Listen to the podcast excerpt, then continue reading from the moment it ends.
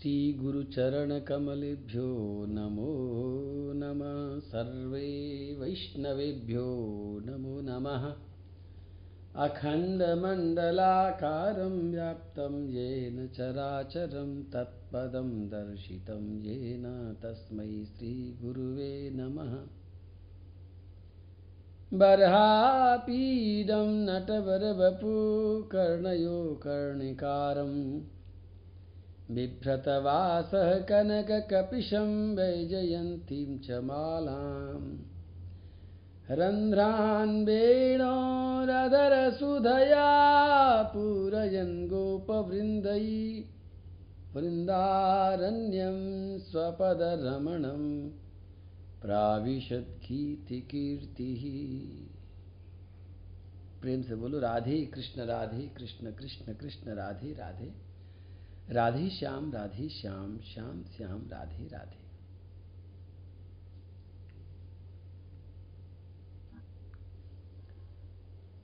मनुष्य योनि कर्म की योनि है और कर्म करने में उसके मन का और उसकी वाणी का हिस्सा बहुत ज़्यादा होता है। मन तक तो मैं नहीं पहुँच पाता हूँ, लेकिन वाणी तक मैं पहुँचने की कोशिश करता हूँ। वाणी को अगर हम कंट्रोल करेंगे तो मन भी थोड़ा बहुत कंट्रोल ज़रूर होगा।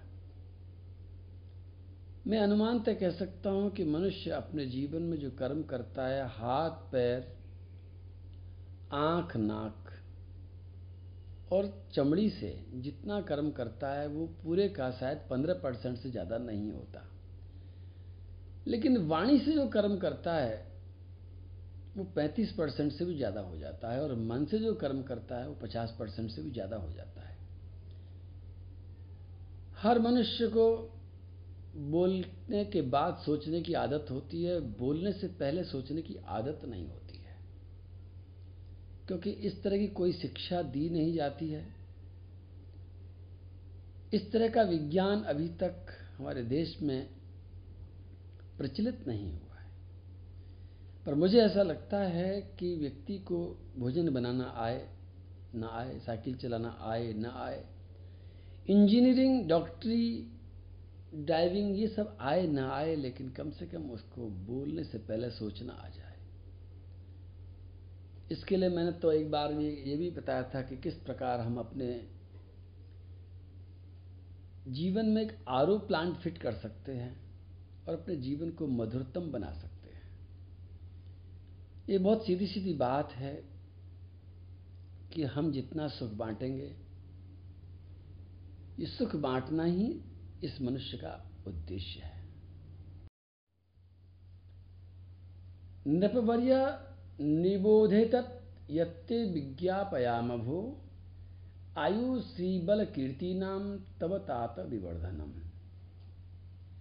ऋषि मुनि गए और ऋषि मुनियों ने बहुत शांत होकर उस राजा बेन को समझाने के लिए बताया कि देख राजा, हम तुझे जो बात बताने जा रहे हैं, बड़े ध्यान से सुनना, क्योंकि हमारी बात मानेगा तो तेरी आयु बढ़ेगी, तेरी कीर्ति बढ़ेगी, तेरा बल भी बढ़ेगा और तेरी श्री भी बढ़ेगी।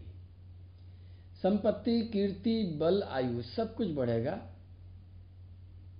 और फिर उन्होंने बात बतानी शुरू करी, धर्म, आचरित पुंसाम बांगमना, काय बुद्धि भी। चौथे स्कंद के चौदहवें अध्याय का पंद्रहवा श्लोक। धर्म आचरित पुंसाम बांगमना काय बुद्धि भी, लोकान विशोकान वितरत तथानंतम संगिनाम। भगवान अनंत का संग करने वाले और धर्म का आचरण करने वाले, जो लोग अपनी वाणी से, अपने मन से, अपनी काया से, अपनी बुद्धि से इस संसार में धर्म का आचरण करते हैं, उनको ये चारों चीज़ें बड़े आराम से मिल जाती हैं। अगर वो स्वार्थ से करते हैं तो ये चारों चीज़ें मिल जाती हैं, और यही काम वो अगर निस्वार्थ भाव से करते हैं तो फिर उनको भगवान का संग प्राप्त होता है, भगवान का धाम प्राप्त होता है। ऋषि मुनियों ने बेन को समझाने के लिए कहा नृपवर्य निबोधे तत् यत्ते विज्ञापयाम भो आयु श्री बल, कीर्ति, नाम तब तात विवर्धनम। राजन, हम जो बात बता रहे हैं उसको बड़े ध्यान से सुनना, क्योंकि उस बात को मानने से तुम्हारी आयु बढ़ेगी श्री बढ़ेगी, बल बढ़ेगा और कीर्ति बढ़ेगी। और उन्होंने ये भी कहा कि ये जो आयु श्री बल कीर्ति तो बढ़ेगी ही बढ़ेगी, लेकिन अगर हमारी बात को तुमने निस्वार्थ भाव से मान लिया, जो तुम कर्म कर रहे हो, वो कर्म नहीं है। कर्म वो होता है जो धर्म का आचरण करते हुए किया जाता है। हमारे पास में वाणी है, सबसे पहले उन्होंने वाणी का नाम लिया। धर्म आचरिता पुंसांग बांगमना काय बुद्धि भी। सबसे पहले उन्होंने कहा कि वाणी के द्वारा, फिर कहा मन के द्वारा, फिर कहा काया के द्वारा और फिर कहा बुद्धि के द्वारा। जो तुम आचरण कर रहे हो, उस आचरण को अगर तुम धर्म के अनुरूप करोगे तो ये आचरण तुमको आयु देगा श्री देगा, बल देगा, कीर्ति देगा और निस्वार्थ भाव से अगर करोगे तो फिर भगवान का चरणों में स्थान मिलेगा, भगवान का संग मिलेगा, भगवान का धाम मिलेगा, मुक्ति मिलेगी। भगवान की भक्ति मिलेगी। ये बात ऋषि मुनि उसे समझा रहे थे। और और मैं वाणी के छोटे छोटे रहस्यों को बताते हुए कल कह रहा था कि जब कोई आदमी गुस्सा करता है, मैं कह रहा था कि वही शब्द, जैसे पड़ेगा शब्द आपने अपने लिए बोला तो। उसमें से बदबू आ गई। और अगर आपने वही शब्द बोल दिया किसी और के लिए तो उसमें से खुशबू आ गई। उसी तरह से एक शब्द और मुझे बताना है। मैं बता रहा था कि कोई आदमी गुस्सा करता है और फिर कहता है कि मेरे मन में कोई कपट नहीं है, इसलिए मैंने गुस्सा किया। तो ये बात तो बिल्कुल ही बेकार है। लेकिन यही बात काम आ सकती है कब? जब तुम्हारे आसपास में कोई आदरणीय व्यक्ति, कोई दूसरा व्यक्ति, कोई भी सभी आदरणीय है, कोई आदमी जब गुस्सा करता है तो आप मतलब आप इस को कह करके खुशबू पैदा कर सकते हैं कह रहे फलाना आदमी जो गुस्सा कर रहा था ना, वो इसलिए गुस्सा कर रहा था क्योंकि उसके मन में कोई कपट नहीं है। अगर हम दूसरे को निर्दोष करने के लिए इन शब्दों का प्रयोग करेंगे तो तो हो जाएगी इसमें खुशबू पैदा। और अगर हम अपने को निर्दोष सिद्ध करने के लिए इनका प्रयोग कर देंगे तो इसमें दुर्गंध पैदा हो जाएगी। वो हमें नहीं करना चाहिए। दूसरों के लिए प्रयोग करो कि भैया, वो आदमी इसलिए कह रहा है क्योंकि उसके मन में भैया कपट नहीं है, सीधा सच्चा इंसान है, जो मन में है, कह दिया। उद्देश्य ये है, जो विवेकानंद जी ने कहा, ब्लेम नन। तो ये ब्लेम नन जो है, वो तो नेगेटिव वर्ड है पूरा का पूरा। डबल नेगेटिव इसलिए पॉजिटिव बन रहा है। लेकिन इससे भी बढ़िया बात है कि दूसरे को निर्दोष सिद्ध करो। एक बात है कि हम किसी पर दोषारोपण न करें। और उससे बड़ी बात है कि हम दूसरों को दोष मुक्त सिद्ध कर दें। और वो तभी होगा जब इसका प्रयोग करेंगे कि भाई उसने बोला है, अरे उसके मन में कोई बात नहीं है, बस वो साफ़ सच्चा इंसान है, इसलिए बोल दिया है। लेकिन ये बात अपने ऊपर लागू करोगे तो तुम बहुत गलती कर बैठोगे। ये बात बताना मैं चाह रहा था। अब तो आपके समझ में अच्छी तरह से आ गई होगी कि अपने लिए शब्द कौन से प्रयोग करने हैं? दूसरों के लिए कौन से प्रयोग करने हैं? एक बार मैं यमुना के किनारे एक बहुत बड़े आश्रम में बैठा हुआ, वहाँ के महंत जी महाराज के साथ में जलपान कर रहा था। मेरे हाथ से कोई चीज़ खाने की गिर गई। मैं ढूँढने लगा मेरे को दिखाई नहीं पड़ी और वो जो महेंद्र जी महाराज थे, बहुत बड़े संत थे, उनको दिखाई पड़ गई। और उन्होंने वो चीज़ उठा करके कहा, यही ढूंढ रहे थे? मैंने कहा हाँ यही ढूंढ रहा था। तो मैंने हाथ पसारा दे, मांगने के लिए कि आप मुझे दे दीजिए, मैं इसको खा लूँगा। उन्होंने मुझे न दे करके अपने मुँह में डाल लिया और मुस्कुरा दिए। अब आप सोच सकते हो, अगर वो मेरे हाथ में दे देते तो क्या परिणाम निकलता? अगर वो मेरे हाथ में देते तो इसका मतलब था कि लो, तुमने गिराई है, तुम्हारा झूठा है, तुम ही खाओ। लेकिन उन्होंने उठाया ज़मीन, एक तो मेरा झूठा, एक ज़मीन पर गिरा हुआ, और उन्होंने उसको अपने मुँह में डाल करके क्या सिद्ध करना चाहा? बस इसको समझ लेंगे तो जीवन में खुशबू ही खुशबू भर जाएगी। ये घटना मेरे ख्याल से तीन साल पहले की है, लेकिन तीन साल से मैं क्यों नहीं भूला इस घटना को? गिराया तो मैंने कितनी ही बार होगा, और उठाया भी कितनी ही बार होगा और खाया भी कितने ही बार होगा। लेकिन ये बात क्यों नहीं भूल पाया मैं? क्योंकि उन्होंने ऐसा आचरण करके जो मुझे आदर सम्मान दिया, वो वास्तव में मैं कभी नहीं भूल सकता। और इतना ही नहीं, मुझे प्रेरणा मिली कि यदि हमारा कोई आदरणीय व्यक्ति, सम्मानित व्यक्ति, उसके हाथ से कुछ गिर जाता है। एक घटना और घटी थी वहीं पर। उन्होंने, मैं देख रहा था मेरी चप्पल कहाँ है तो उन्होंने वो चप्पल मेरी उठा करके ला के रख दी। और मैंने कहा, अरे, आपने मेरी चप्पलों को हाथ लगा दिया है तो लाइए, मैं अब आपके हाथ धुला देता हूँ, मैंने अपने जेब में से जो कि तुम्हें जानते हो, हमेशा एक छोटा सा, एक फाउंटेन रहता है, उसमें पानी भरा रहता है, मैंने उनका हाथ धुला दिया। और उन्होंने उस हाथ को धोने के बाद में क्या किया मालूम है?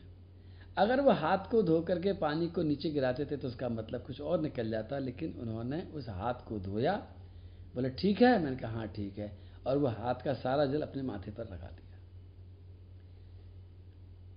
लेकिन ये छोटी छोटी बातें हैं जीवन में कितना ज़्यादा भगवान को प्रसन्न करती हैं, हमारे जीवन को खुशियों से भर देती हैं। तो ध्यान रखना, दूसरों के लिए जब भी हम कुछ करते हैं तो वो बातें ये निर्धारित करती हैं कि हम उसको आदर दे रहे हैं या आदर छीन रहे हैं। हम उसको क्रेडिट दे रहे हैं या क्रेडिट ले रहे हैं। हम दोष दे रहे हैं या दोष ले रहे हैं, हम अपने आप को निर्दोष सिद्ध कर रहे हैं, या हम दूसरे को निर्दोष सिद्ध कर रहे हैं, ये सारी की सारी बातें जीवन में बहुत ज़रूरी हैं जानना। आज गोवर्धन पर पूजा है, बाबा के जड़खोर कथा में गिरिराज पूजन का उत्सव है, खूब आनंद आएगा। बोलो गिरिराज, महाराज की जय। बड़ी विचित्र बात है कि गिरिराज जी महाराज की बात एक और बताई, मेरे को एक बार काका जी ने, कि पूज्य गया प्रसाद जी महाराज के जो गुरु महाराज थे, वो अंतिम समय में अपने शिष्य के यहाँ पर आकर के रहने लगे थे। वो गिराजी में रहते थे, लेकिन गुनगुनाया करते थे। क्या गुनगुनाते थे मालूम है? मैं तो गोवर्धन को जाऊँ, मेरी वीर नाय माने मेरो मनुआ। गिरिराज जी की तलहटी में जाना गिरिराज जी की पूजा करना गिरिराज जी की परिक्रमा करना गिरिराज जी से सब कुछ मांगना। अरे हमारे तो गिरिराज जी ही हैं सब कुछ।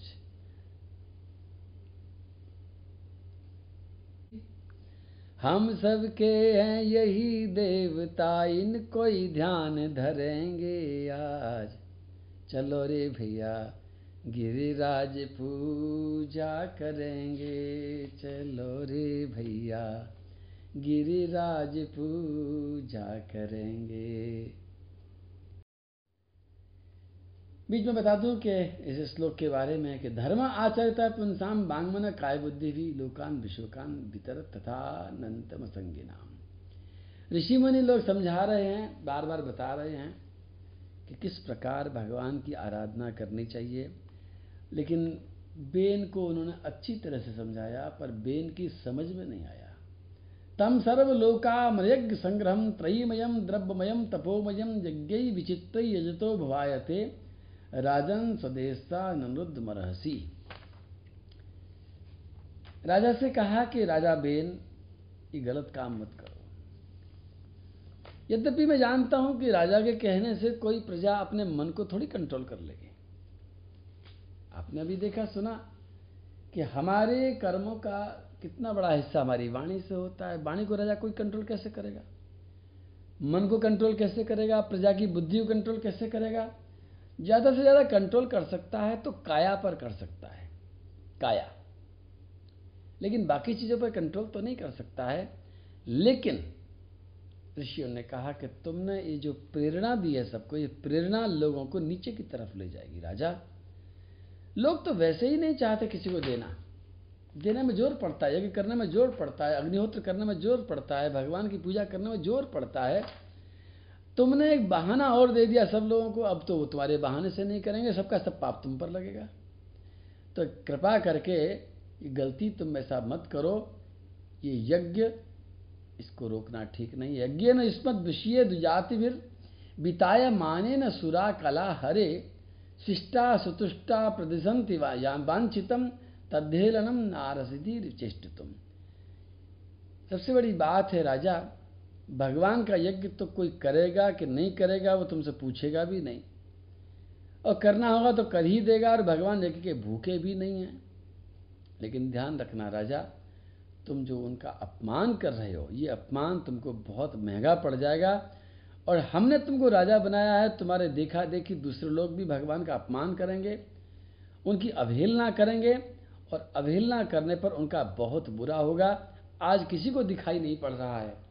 लेकिन ऋषि मुनियों की दिव्य दृष्टि से देख रहे हैं वो कि जब भगवान की अवहेलना की जाती है तदहेलनम नारसी वीर चेष्ट तुम राजा, उसकी चेष्टा भी मत करना।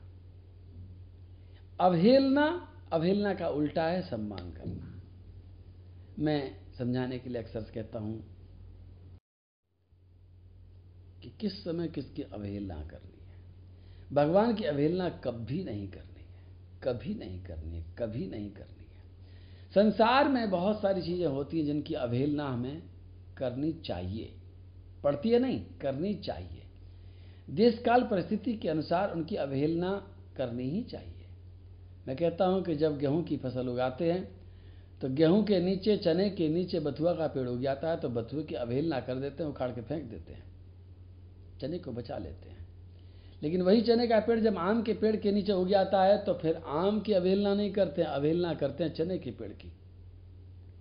और आम की जिसकी अवहेलना नहीं करती, जिसको संभाला गया था, यदि वही आम का पेड़ चंदन के पेड़ के नीचे उग जाता है, अपने आप ज़बरदस्ती तो फिर अवहेलना करनी चाहिए उस आम के पेड़ की, क्योंकि चंदन की बराबरी वो नहीं कर सकता है। और चंदन का पेड़ भी अगर कल्प वृक्ष के नीचे ज़बरदस्ती हो गया है तो उसको भी उखाड़ करके फेंक देने में ही समझदारी है, क्योंकि चंदन कल्पवृक्ष की बराबरी नहीं कर सकता। और जिस तरह से ये सब मैंने बताया, उसी तरह से दुनिया में भगवान की बराबरी कोई नहीं कर सकता। इसलिए भगवान की अवहेलना कभी नहीं करनी चाहिए। यज्ञ की अवहेलना नहीं करनी चाहिए। ऋषि मुनियों की अवहेलना नहीं करनी चाहिए। और राजा इनकी अवहेलना करने पर तुला था। क्या हुआ? देखते हैं। लेकिन तब तक तो प्रेम से बोलो, राधे कृष्ण राधे कृष्ण कृष्ण कृष्ण, राधे राधे राधे श्याम राधे श्याम श्याम श्याम, राधे राधे।